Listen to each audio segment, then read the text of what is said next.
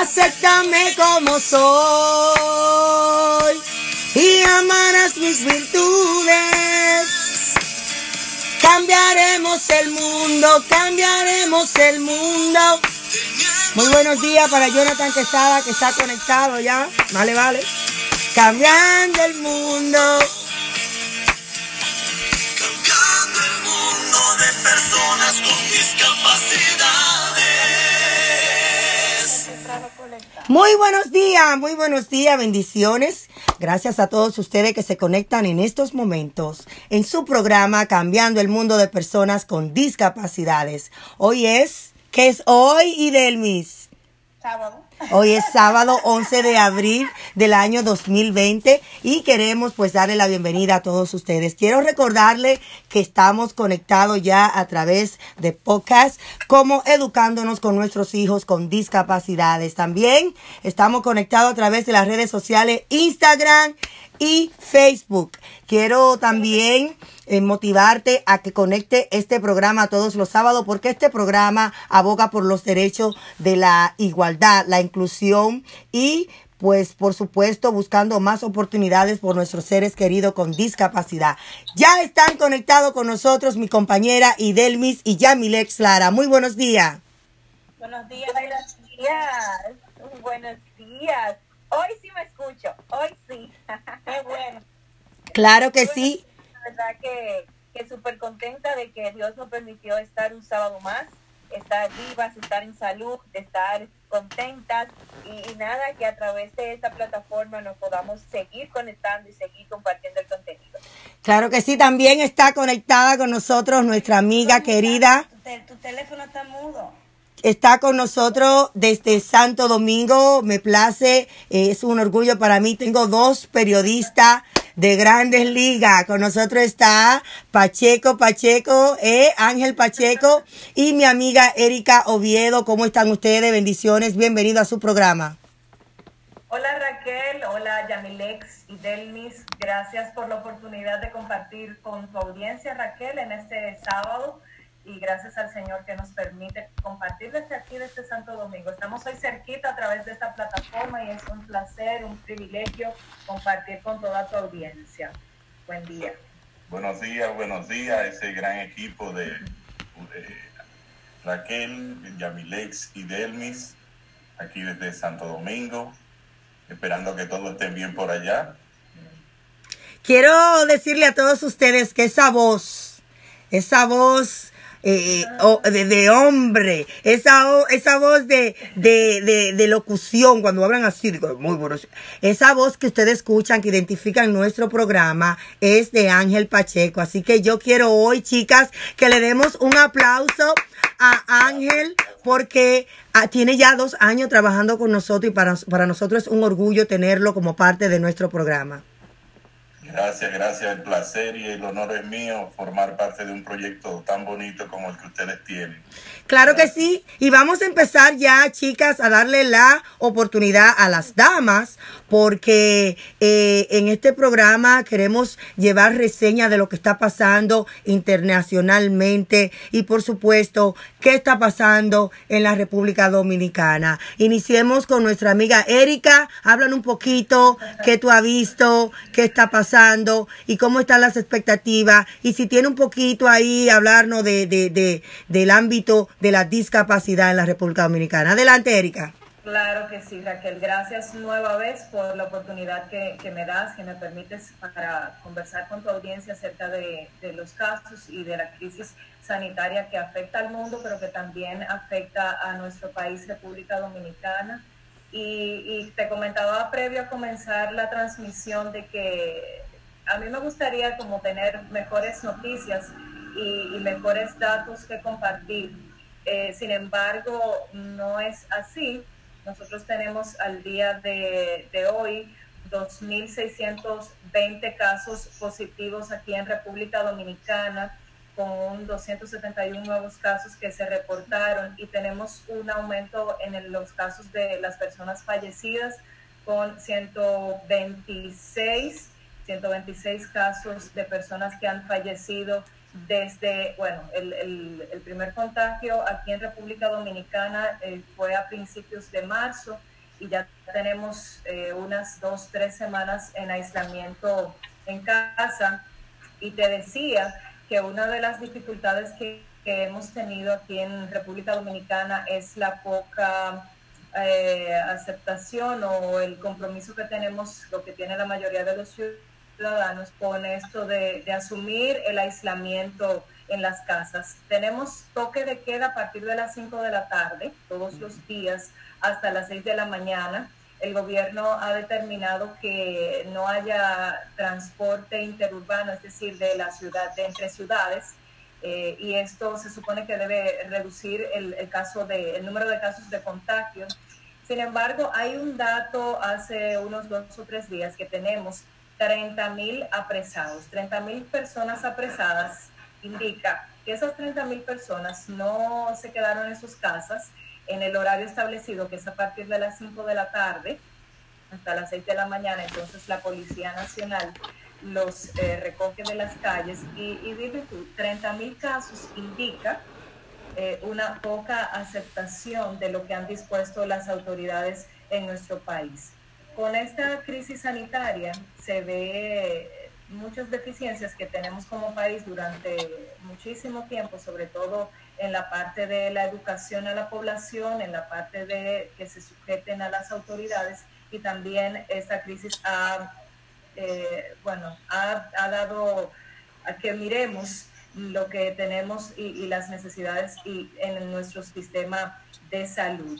La mayoría de los casos confirmados, de acuerdo a las autoridades, están en el Distrito Nacional, eh, que es la capital de, nuestro país, con eh, 859 casos, que representan el 33% de la totalidad de los casos. En Santiago tenemos 339 casos. En la provincia de Duarte, que es San Francisco de Macorís, tenemos un 233 casos y es la provincia con mayor personas fallecidas, 147 casos hasta el momento. Y la edad media de las personas fallecidas es de 60 años eh, y, la, en su mayoría son del sexo masculino.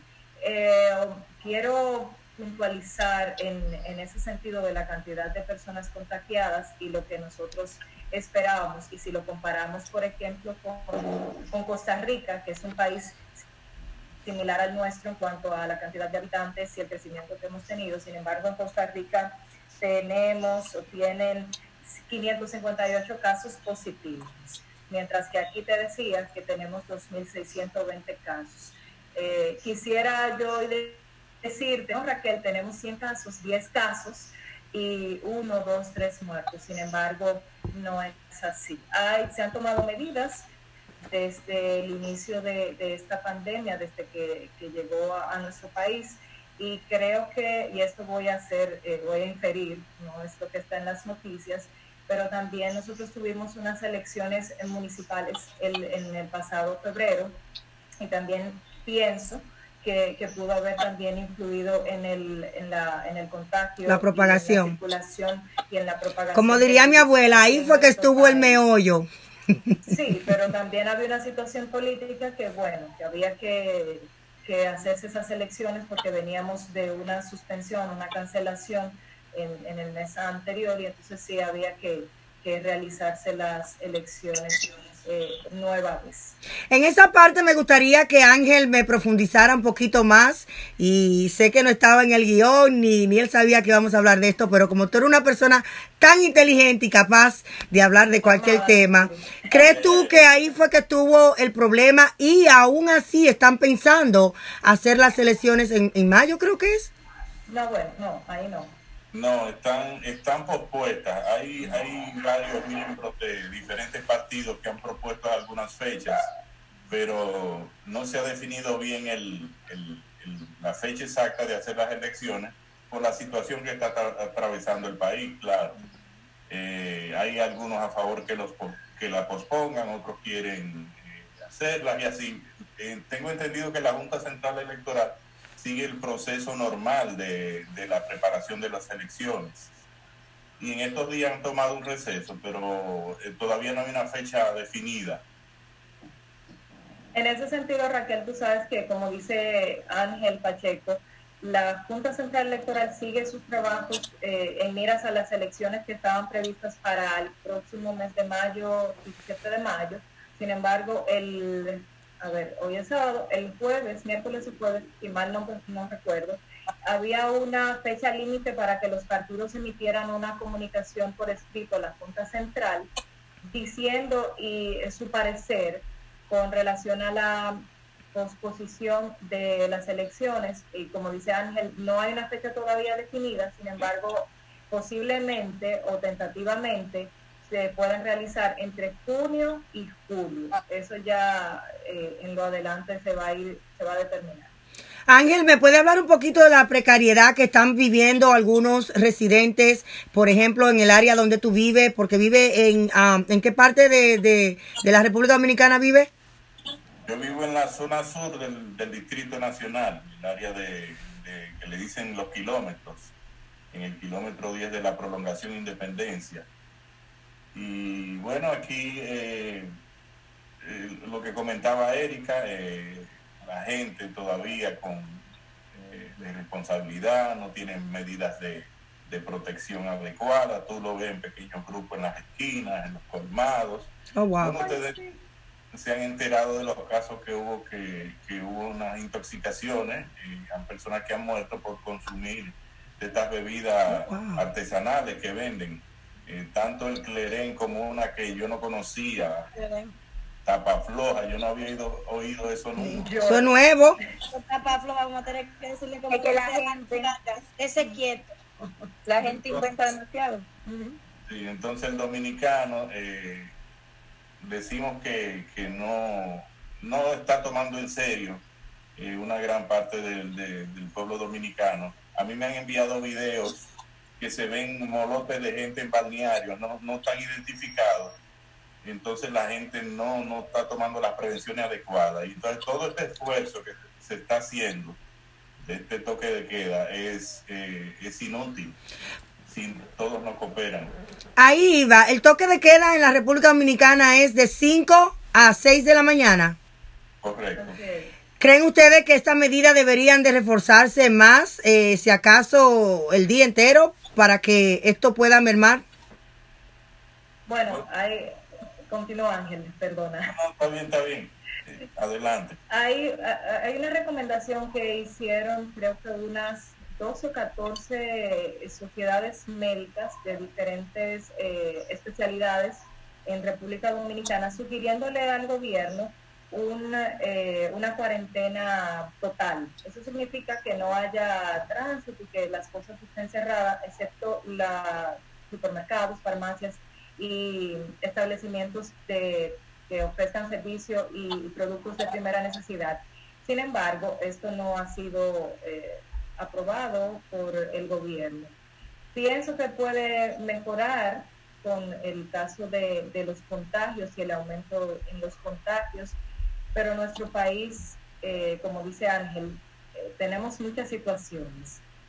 Y, hay un factor fundamental desde mi punto de vista y es el factor de la educación y el factor de que hay mucha gente que vive el día a día. Aunque el gobierno ha tenido y ha emitido algunas disposiciones y tiene algunos pro- programas para a- ayudar o colaborar o apoyar el sector de las personas que más vulnerables, no en la totalidad, pero sí en un porcentaje, no vemos eh, como esa, como decía Ángel, esa responsabilidad del ciudadano de quedarse en su casa y vuelvo otra vez a la educación. Nosotros tenemos años, muchos años, eh, y aún con el aumento en el presupuesto de, en la educación, no hemos visto eso de forma efectiva. Pero pienso que puede ayudar una cuarentena total por si, un límite de tiempo, por a ver si los casos pueden reducirse. Eh, Erika, ya sea Erika o, o Ángel, ¿qué medidas, si ya Ángel mencionó que mucha gente está en, en mucha precariedad y que lamentablemente no están tomando las, las precauciones pues que se deben de tomar, ¿qué se está haciendo con, los- con los casos positivos? O sea, en muchos países, por ejemplo, como en Estados Unidos, mucha gente que no está presentando cuadros graves, los mandan a reposar a su casa y pasan su cuarentena ahí. Otros lo dejan en el hospital, lamentablemente. En República Dominicana, ¿qué se está haciendo? Porque si una persona se enferma, se está asegurando de que esa persona de verdad eh, lleve lo- lo- lo- las precauciones posibles dentro de su casa o se están o qué están haciendo con Ángel, para no. Bueno, eh, el gobierno está preparando unos centros de, de aislamiento en diferentes puntos del país. Eh, hubo una controversia reciente porque en, en un municipio del cual es mi familia materna, en Miches, en la zona este, eh, unos edificios eh, de apartamentos que iban a ser entregados a unos beneficiarios se han tomado para hacer un centro de aislamiento. Entonces la comunidad se ha alterado un poquito porque consideran que esos edificios son edificios normales de apartamentos, no tienen las condiciones eh, y que les enviaron fueron el agente del Departamento de Migración envió unos, unos eh, reos habían cumplido condena allá en Estados Unidos, eh, 55 creo, y los enviaron a ese centro de aislamiento para, para pasar los 15 días que, exige la ley para revisar a ver si no son eh, positivos. Y me imagino que, ah, eh, que se, están preparando muchos centros en diferentes lugares del país para recibir eh, esas personas que, que dan.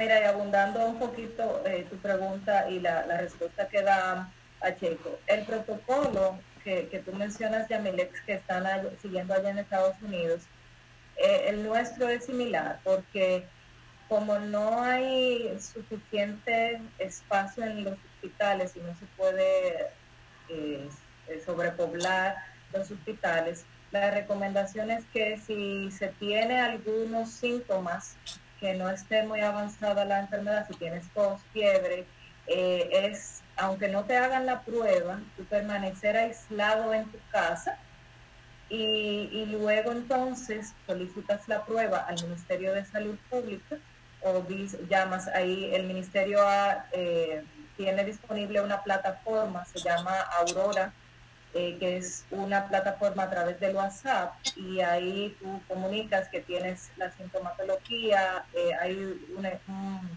panel de expertos que te van a dar respuesta, pero no es que tú vas a un hospital y que te van a ingresar al hospital, sino que tú vas a, a tener esos 15 días de aislamiento en tu casa y luego se te hace la prueba, se confirma. En eso de hacer la prueba y de que el ministerio te autorice, porque no es que tú vas a llamar y te van a hacer la prueba, sino que debes tener una indicación de un, de un médico para esto.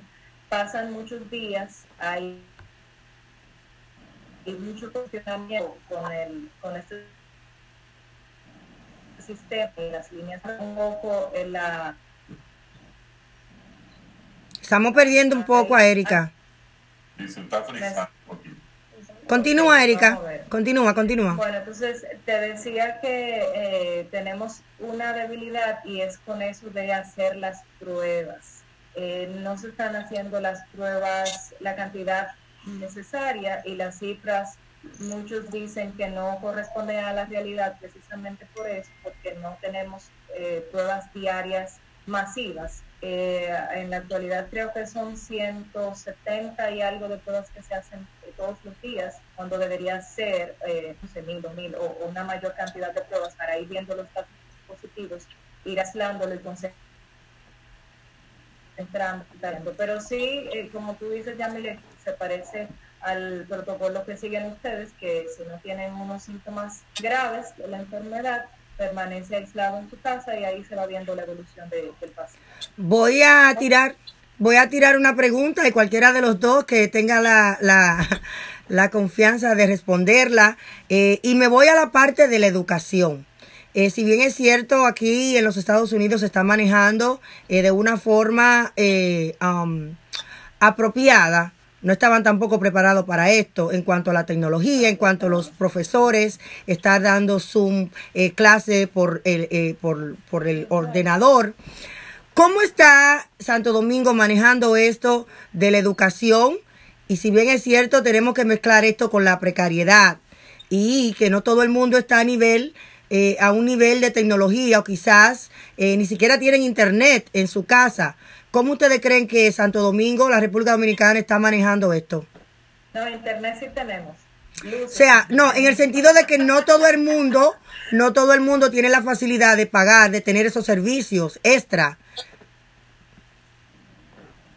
Eh, Pacheco. Bueno, real- realmente eh, yo sé que algunos colegios privados, privados eh, tienen eh, sistemas ya de educación a distancia, lo han implementado para seguir eh, dándole las clases a, los de primaria y secundaria, pero a nivel gubernamental no he escuchado nada que se esté implementando en ese sentido. El, gobierno tuvo un plan una vez de donarle tablets a- a los estudiantes, pero no sé si ellos hayan preparado una plataforma para seguir dándoles clases a distancia. Creo que no. Lo que sí le están dando es unas raciones alimenticias. Ok. Eh, creo que, un ejemplo, en una casa hay tres niños, ellos dan una ración alimenticia por, por niño. Oh, wow. Eh, tampoco sé qué día lo hacen, si con qué frecuencia, porque ha, ha habido mucha desinformación y el mismo hecho de estar en un proceso electoral se ha politizado demasiado este, el tema de la crisis. Eh, bueno, yo creo que hoy salió una encuesta que el 70% de los dominicanos no aprueba cómo el Estado está manejando la crisis del coronavirus aquí en República Dominicana.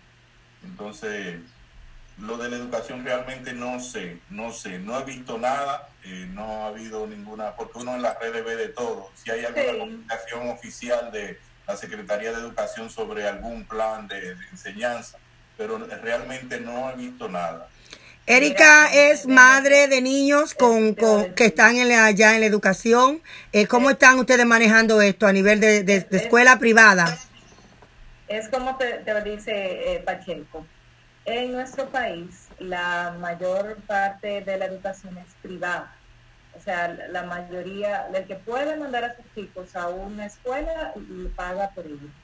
Eh, debido a que la educación pública no es de mucha calidad, se han hecho esfuerzos, es verdad, no podemos negar eso, pero hay, todavía hay muchas deficiencias. En el sector privado, que es donde va la mayoría de nuestros hijos, los míos, y creo que los de Ángel también, los colegios, si bien es cierto que no estábamos preparados para todo esto, pero los colegios han hecho un esfuerzo y los chicos siguen su programa, o medianamente, su programa de clases a través de las plataformas eh, digitales que los colegios han previsto para eso. Envían, por ejemplo, en, el caso de mis hijos, envían un programa de clases eh, durante la semana y se le da el monitoreo a través de, Zoom, de esta plataforma, y hay otra eh, plataforma que ha dispuesto el colegio que tú entras y ahí entonces interactúas, pones tus asignaciones y te comunicas con los maestros.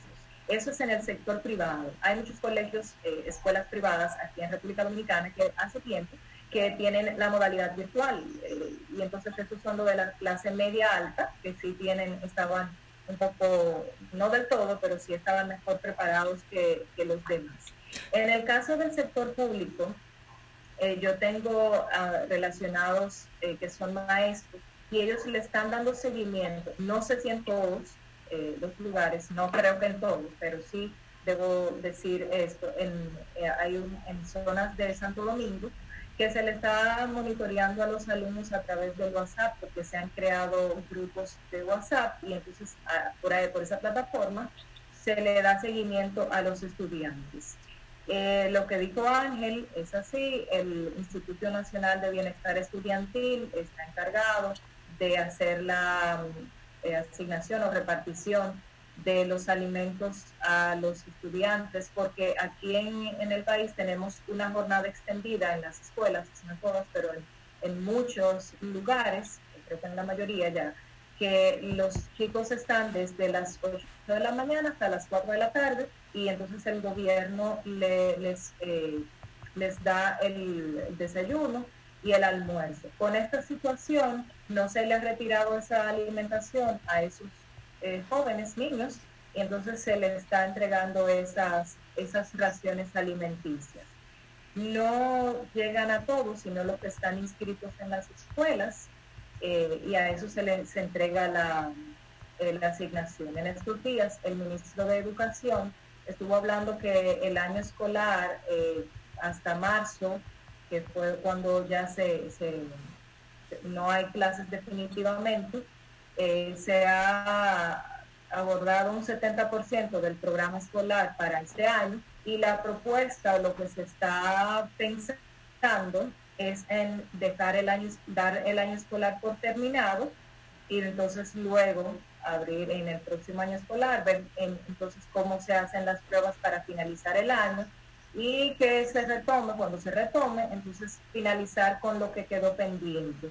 Esa sugerencia o esa eh, idea debe ir al Consejo Nacional de Educación, porque el ministro no tiene la facultad de tomar esa decisión solo, sino que necesita la aprobación de, de los miembros del Consejo. Ahí están los colegios privados, ahí están los representantes de los distritos, eh, ahí están eh, las escuelas públicas también. Entonces, en el Consejo Nacional de Educación se va a reunir, eso es lo que se espera, se toma esa decisión con respecto al año escolar y luego entonces se, se fija una fecha para ver cuándo inicia el próximo año escolar. Aquí generalmente inicia en agosto, mediados de agosto, entonces con esta situación ya veremos cuándo comienza el próximo año escolar. Ángel, aquí se han tomado medidas de querer sacar a los rehenes o a los presos que su, están por delitos menores o que las condena. Eh, Erika se ríe porque ella sabe para dónde yo voy, que las condenas está- eh, eh, eh, no son tan largas, se le está dando salida. Ustedes están tomando medidas contrarias. Eh, la cantidad de, presos que me estaba dando Erika al principio, eh, ¿crees tú que esa medida es buena? ¿Crees tú que esa medida eh, está conllevando a que estas personas que de una u otra forma están andando en la calle se sabe que lo están haciendo mal, pero encarcelarlo conjuntamente con más personas sin saber si están contagiados, ¿crees tú que esto no va a propagar más el virus? Eh, y vemos también que algunos presos se están ah, revelando en algunas cárceles. ¿Tú dices allá en Estados Unidos? O, Allá en Santo Domingo, allá en Santo Domingo. Ah. La medida que están tomando aquí es totalmente diferente a la que ustedes están tomando allá. No, eh, el sistema carcelario de aquí está colapsado prácticamente, porque incluso hubo eh, hace, creo que fue ayer, hubo un motín ahí en la cárcel de la Victoria, donde todos sabemos en las condiciones que están los presos, que ahí no hay condiciones, en una habitacioncita chiquitica tú ves 50, 60, duermen en, duermen en el piso, uno pegado con otro. O sea, Cuando realmente se está llamando a la población a tener seis me- metros de distancia. Sí, ahí, ahí no hay condiciones. Lo que, lo que está pasando en la cárcel es terrible. Yo creo que hay, eh, si, si Erika me, me corrobora, hay como 20 muertos, creo. eh, Sí, se, se revelaron el- el- eh, hace dos días. Dentro del, del- bueno, el contagio por, se hace dos días en la cárcel de la Victoria, que es el centro penitenciario eh, más poblado de nuestro país, es como dice Ángel, eh, hay hacinamiento, hay, miseria, ah, da pena. Eh, fue una cárcel que se creó para, inicialmente creo que para 2.000 eh, reclusos, sin embargo la población de ese centro asciende a 8.000 creo. Pero esa cifra, bueno, es un poco dudosa, pero entre 8.000 9.000 reclusos hay en la Victoria, eh, no hay condiciones para que estén y hay eh, por um, muertos por coronavirus eh, confirmados, hay cuatro. Entonces, con el motín que hicieron hace dos días, eh, hubo cuatro heridos, cuatro reclusos heridos y un policía herido. Eh, lo que tú mencionabas, Raquel, de, las personas que apresan, ellos no llegan a esa cárcel porque ya esa, la Victoria y los otros centros penitenciarios llegan las personas que tienen una, eh, que no son presos, eh, bueno, sí tienen presos preven- preventivos, pero esos que eh, toman apresados por violar el eh, toque de queda van a los destacamentos policiales. Pero tu observación en el sentido de que no hay condiciones para que estén que eh, probablemente aumente el contagio es, es correcta.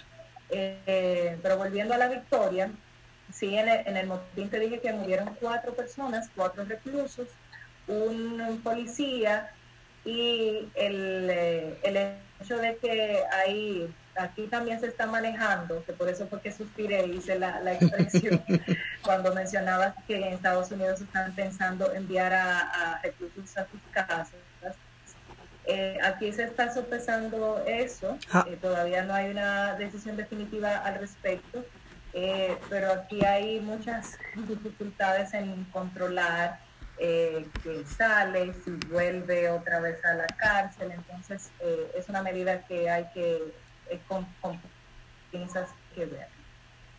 Wow, eh, de verdad que sí, que hay muchas cosas por hacer, por mejorar en nuestro país de la República Dominicana. Queremos agradecer infinitamente su, participa su participación y si quieren agregar algo más, eh, algún puntito que se nos haya quedado antes de cerrar esta, eh, esta ah, Sí, entrevista. eh, eh, porque hablábamos de todas las necesidades y, y hablábamos de todo lo que nos hace falta. Sin embargo, hay cosas positivas, eh, hay cosas que el gobierno, y de hecho eh, hay que puntualizar la participación de la Iglesia eh, general, de las distintas denominaciones en nuestro país, eh, que están sirviendo de plataforma al gobierno para la entrega de raciones alimenticias. Claro, esto no llega a la totalidad de personas que, que tienen necesidad, pero eh, pueden llegar a una cantidad mayor. Eh, creo que hasta el momento se han entregado o tienen en mente unas 35 mil raciones que Que no es suficiente. Dominicana, que no es suficiente y que, como decía Ángel, estamos en un año electoral y lamentablemente eh, eh, se utilizan mucho estas entregas para y estas reparticiones para hacer eh, propaganda política, no con anuncios, sino unas relaciones públicas eh, buscando ventaja política en ese sentido. Para la iglesia, porque además de las acciones que están entregando eh, en, en coordinación con, con el Estado, también en las gobernaciones de, de los distintos pueblos o provincias, como llamamos aquí, eh, se están entregando raciones diarias, raciones alimenticias y acompañamiento también de, de las personas que tengan alguna necesidad espiritual eh, y acompañamiento también psicológico. Eso es el- lo que hace la iglesia local en nuestro país. O sea que no es suficiente, pero ahí está. Claro que sí, agradecemos la participación de la periodista Erika Oviedo y del periodista Ángel Pacheco desde la ciudad y el país de la República Dominicana. Así que muchísimas gracias por participar y dar esas informaciones interesantísimas que hay muchísimas personas a través de Instagram que están agradeciendo que ustedes hayan hecho esa reseña. Gracias, bendiciones. Gracias, Raquel. Lex y Delmis, un abrazo. Quédense en casa. Cuídense mucho, cuídense. Gracias, igualmente. Estamos en eso igual. Un abrazo. Con nosotros ya está Gerardo Guardado, quien nos acompaña desde El Salvador, quien es una persona que está abogando por los derechos de las personas con discapacidad, pero también es padre de un niño con discapacidad. Muy buenos días, bendiciones, bienvenido desde El Salvador, Gerardo Guardado. Buenos días, es un gusto saludarlos a todos y pues acá creo que, que muchos pues aprendiendo a usar estos medios de comunicación que anteriormente no, no utilizábamos con frecuencia pues, pero bueno, desde acá muy tempranito en mi país. eh, ¿Qué horas son allá? ¿Qué horas son allá? Ahorita acá nos faltan 15 minutos para llegar a las 7 de la mañana. Ok, ok. Pero no está tan tarde, una 45 minutos. Lo hicieron levantar súper temprano. Sí, mira que sí. Chicas, Geraldo Guardado es la persona que de vez en cuando, él es corresponsal, nos manda los audios de, del Salvador, así que vamos a darle un aplauso y la bienvenida, mirando ya su carita tan bella a través de los medios. Geraldo, dame una breve reseña de lo que está pasando en El Salvador. Pues mira, en nuestro país eh, esta cuestión de, del COVID-19, digamos que va despegando, pues eh, se tomaron medidas muy, muy tempranas. Eh, se logró retrasar lo que se llama la fase 1. Eh, tenemos un poquito más de 100 casos contagiados ahorita. Eso es a nivel general. a nivel de país. ¡Wow! ¡Felicidades! ¡Felicidades!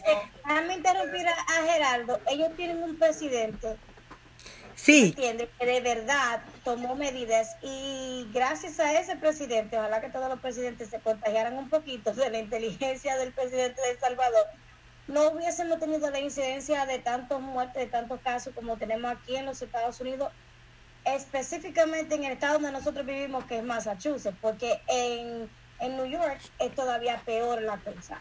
Eh, pero a nivel de país no se ha visto un presidente todavía que haya hecho tanta tanto énfasis en sobreguardar, tú sabes, la, la salud de la población, porque el de nosotros dice que todo está beautiful y el de ustedes cerró el país y mira que tienen ustedes 100 casos. Y de esos 100 casos, Gerardo, ¿hay alguna muerte?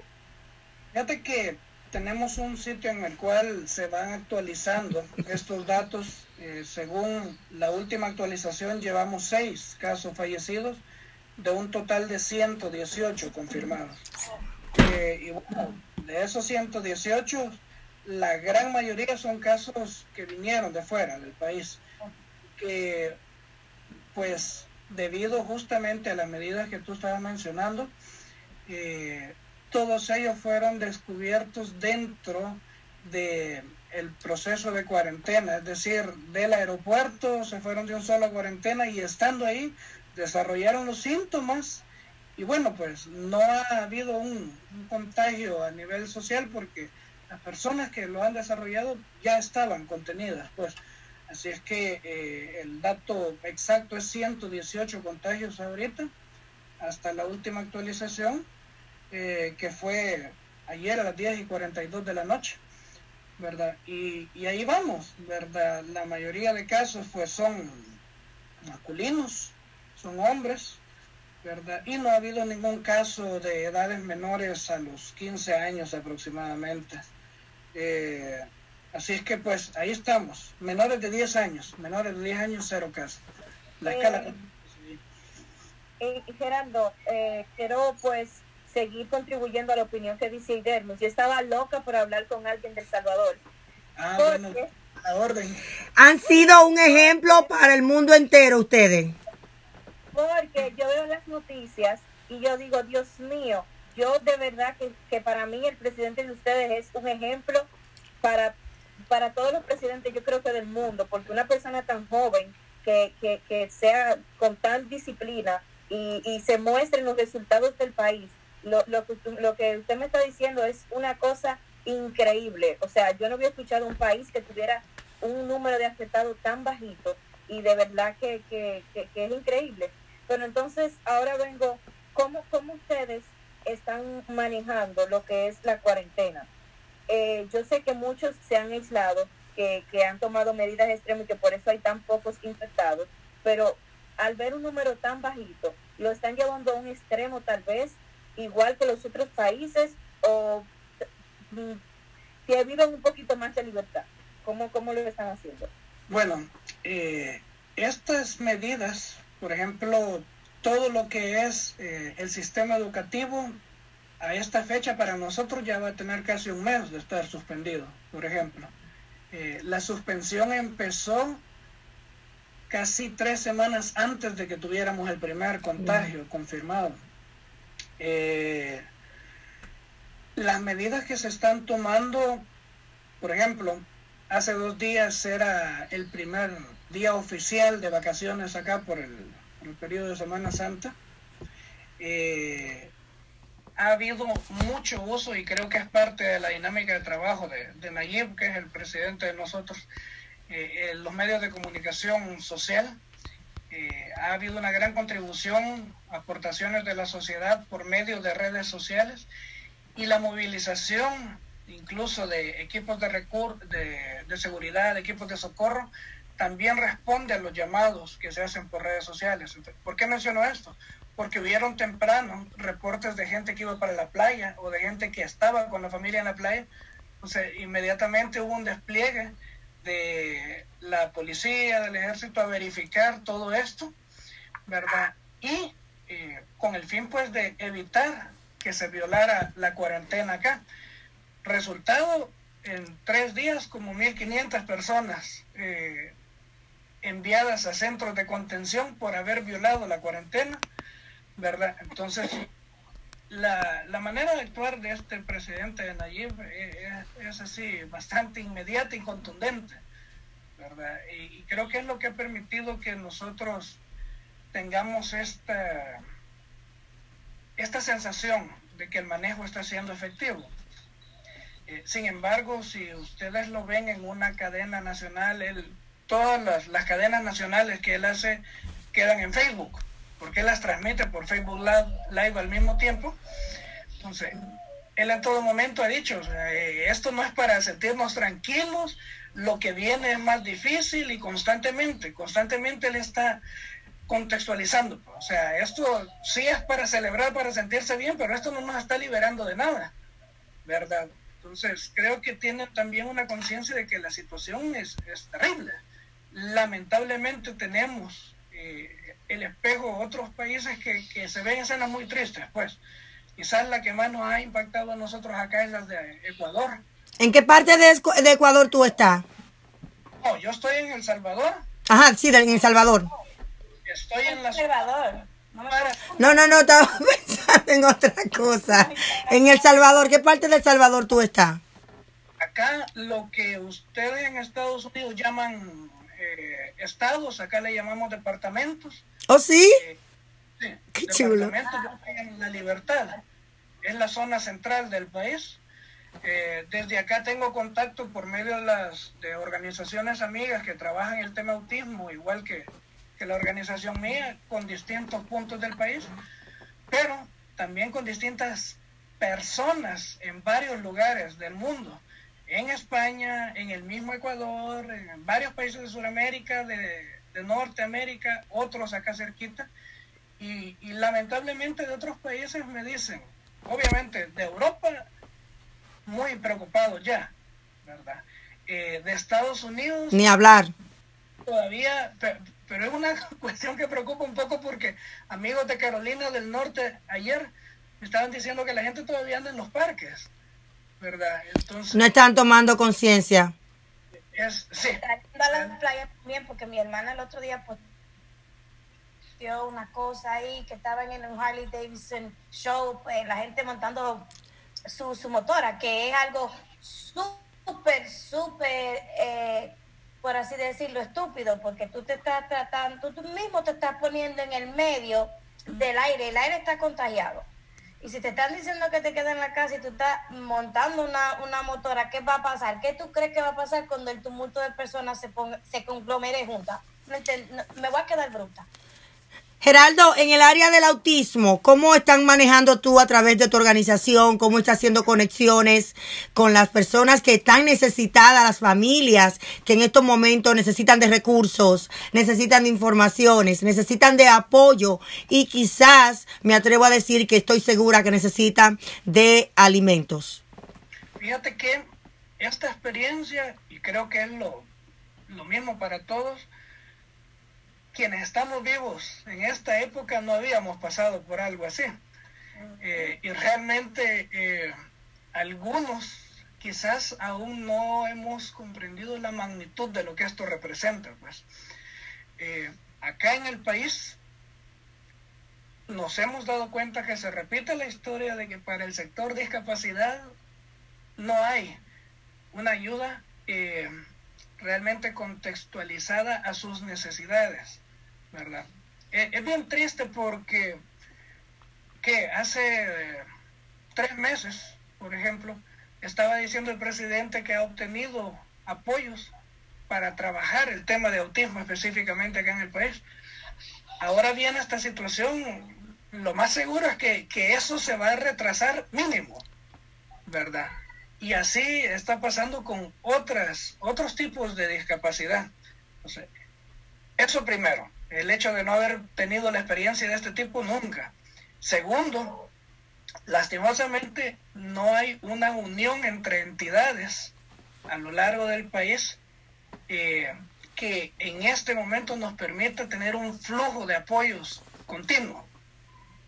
Eh, con mi entidad, con, con Azul, coordinamos una red eh, junto con la entidad de gobierno en la cual hay más de 30 entre asociaciones, fundaciones y algunas del mismo gobierno.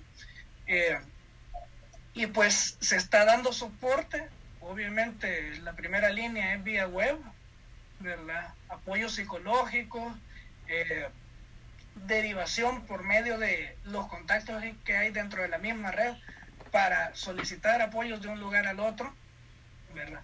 Pero, y esto es cierto, quizás por la falta de experiencia, o sea, la, situación no está siendo fluida, ¿verdad? Es la realidad.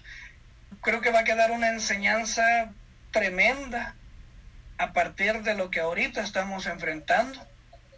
Hay entidades estatales que se ocupan de dar los apoyos por medio de registros que ellos manejan. Sin embargo, pues ha pasado en todo el mundo, se, se ha quedado corto ahorita se ha quedado corto en la, capacidad de respuesta. Y eso incluso ha influido en el protocolo que a nivel de, de entidad eh, subsidiada por el gobierno se ha dado para la atención de personas con discapacidad en este, en este contexto de la cuarentena. Por ejemplo, en el caso del autismo, eh, nosotros trabajamos una propuesta junto con, con entidades que somos especialistas en el tema autismo, seis entidades en total distribuidas eh, a lo largo del país, varios profesionales e incluso un, un, amigo mío muy querido que justo la semana de la cuarentena yo iba a estar con él en México en una jornada de especialización. Oh, wow. Este, él es especialista en autismo y calidad de vida. Generamos un, una propuesta de protocolo y por la falta de coordinación que te digo, esa propuesta no, no fue incluida al final en el protocolo que, el, que esta otra entidad, un consejo eh, auspiciado por el gobierno, que ellos han propuesto. Entonces, de parte del autismo nosotros damos una propuesta que muy consultada, eh, cerca de 10, 11 páginas de recursos, de guía de orientación. La falta de coordinación efectiva hace que el, el protocolo que ellos envían la parte de autismo sea de dos, tres páginas. Entonces, eh, estamos viendo el tipo de falencias que puede provocar el hecho de no estar articulados como debería. Y esa es una lección que a la fuerza nos está tocando aprender ahorita, ¿verdad? No solo entre sociedad civil y gobierno, sino que entre una entidad de sociedad civil y otra.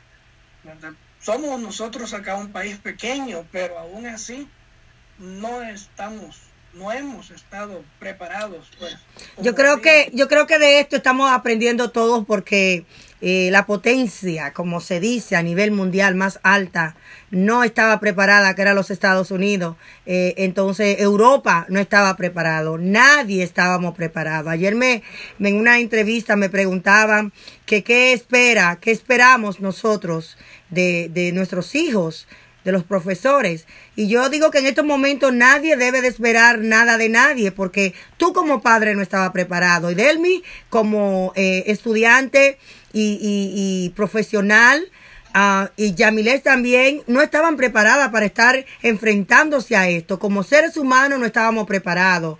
Entonces, en estos momentos lo que debemos de vivir un día a la vez y esperar, esperar salir de esta cuarentena pero en la parte ya personal, ¿cómo estás haciendo tú con un padre de un niño con autismo?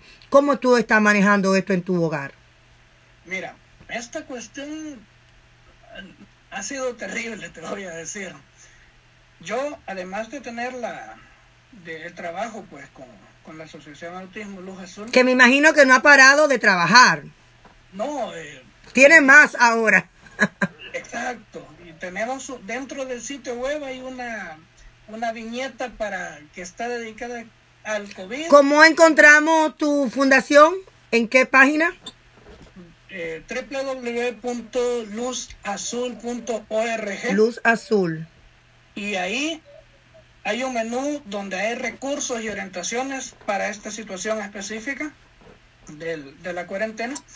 Y bueno, el caso es que, como muchos otros, además del trabajo en la asociación, yo tengo un trabajo en la empresa privada. Exacto.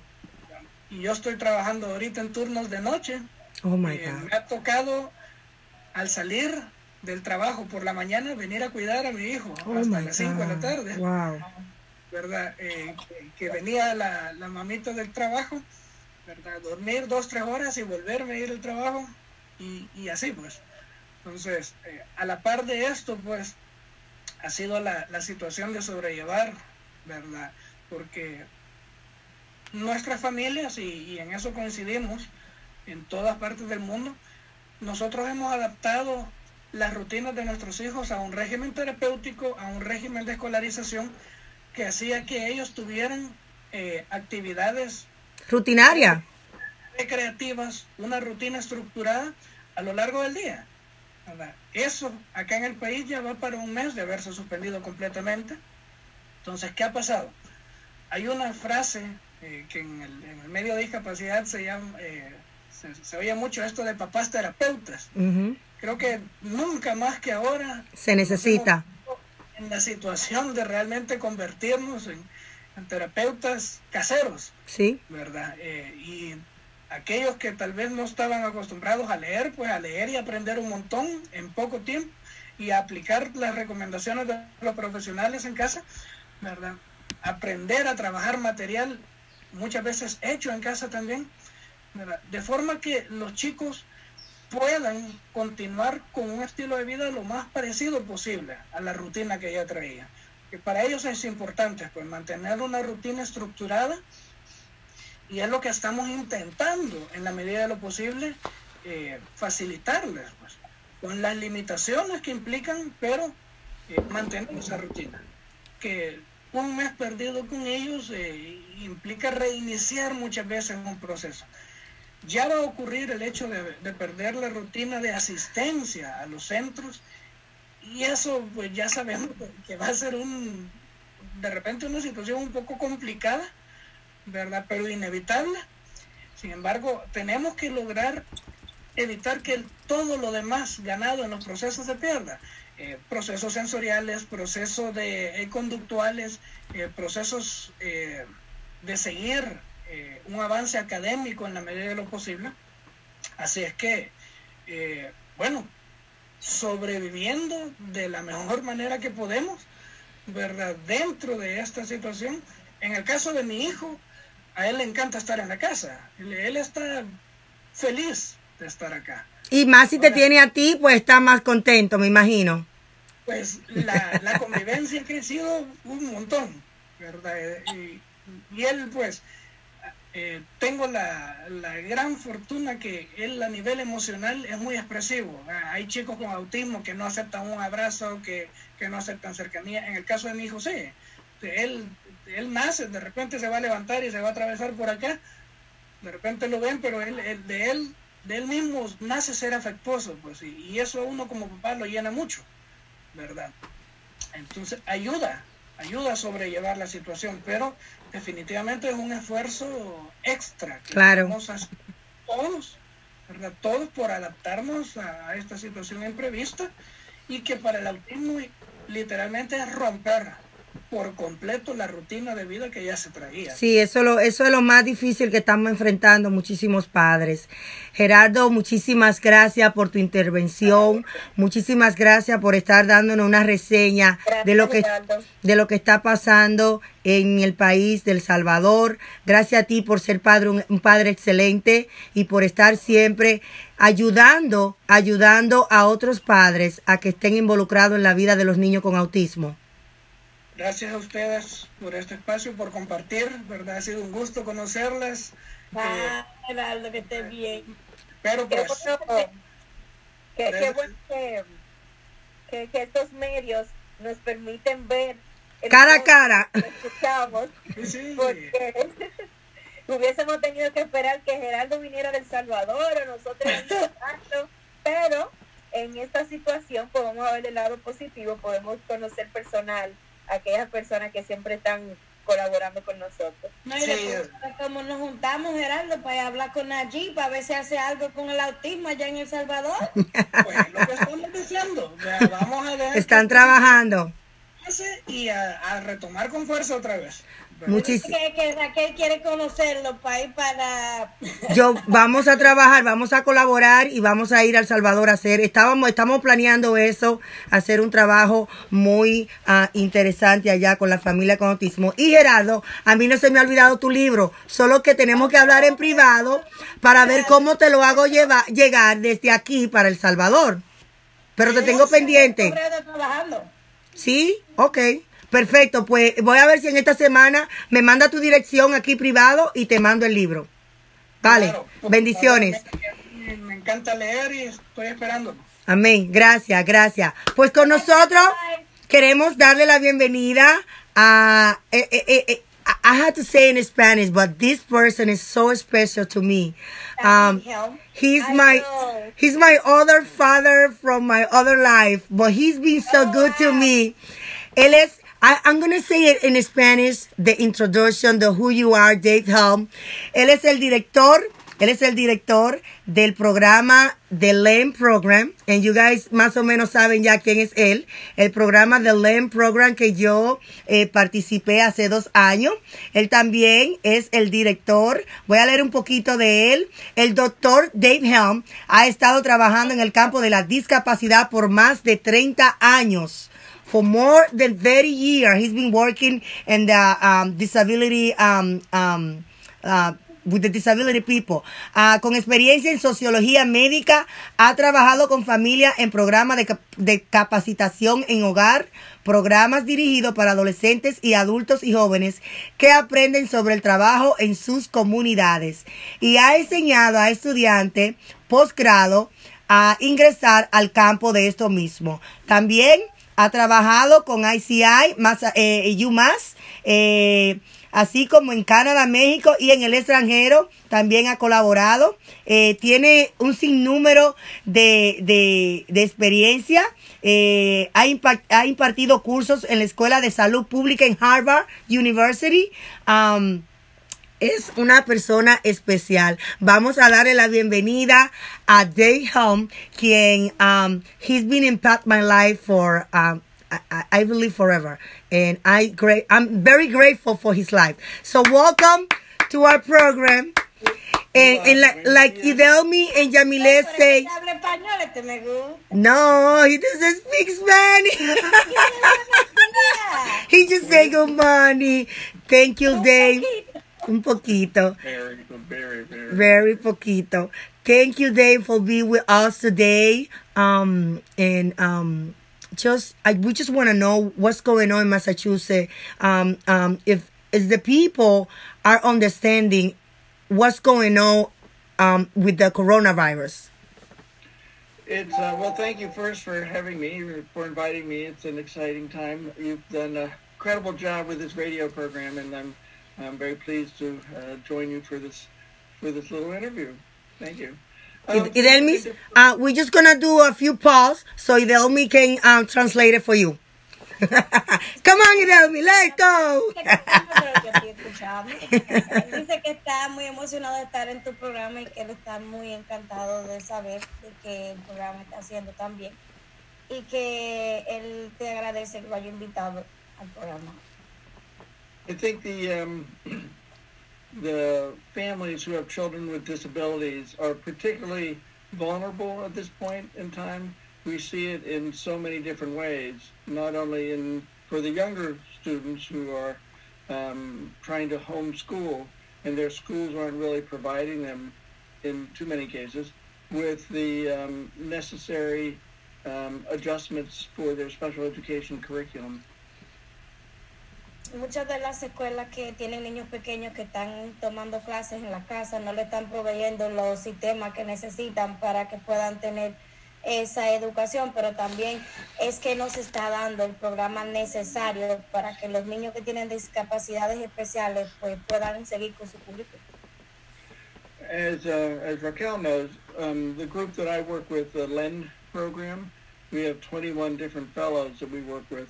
Um, we typically go to Washington, D.C. around this time for a disability policy seminar. Unfortunately, this year we were not able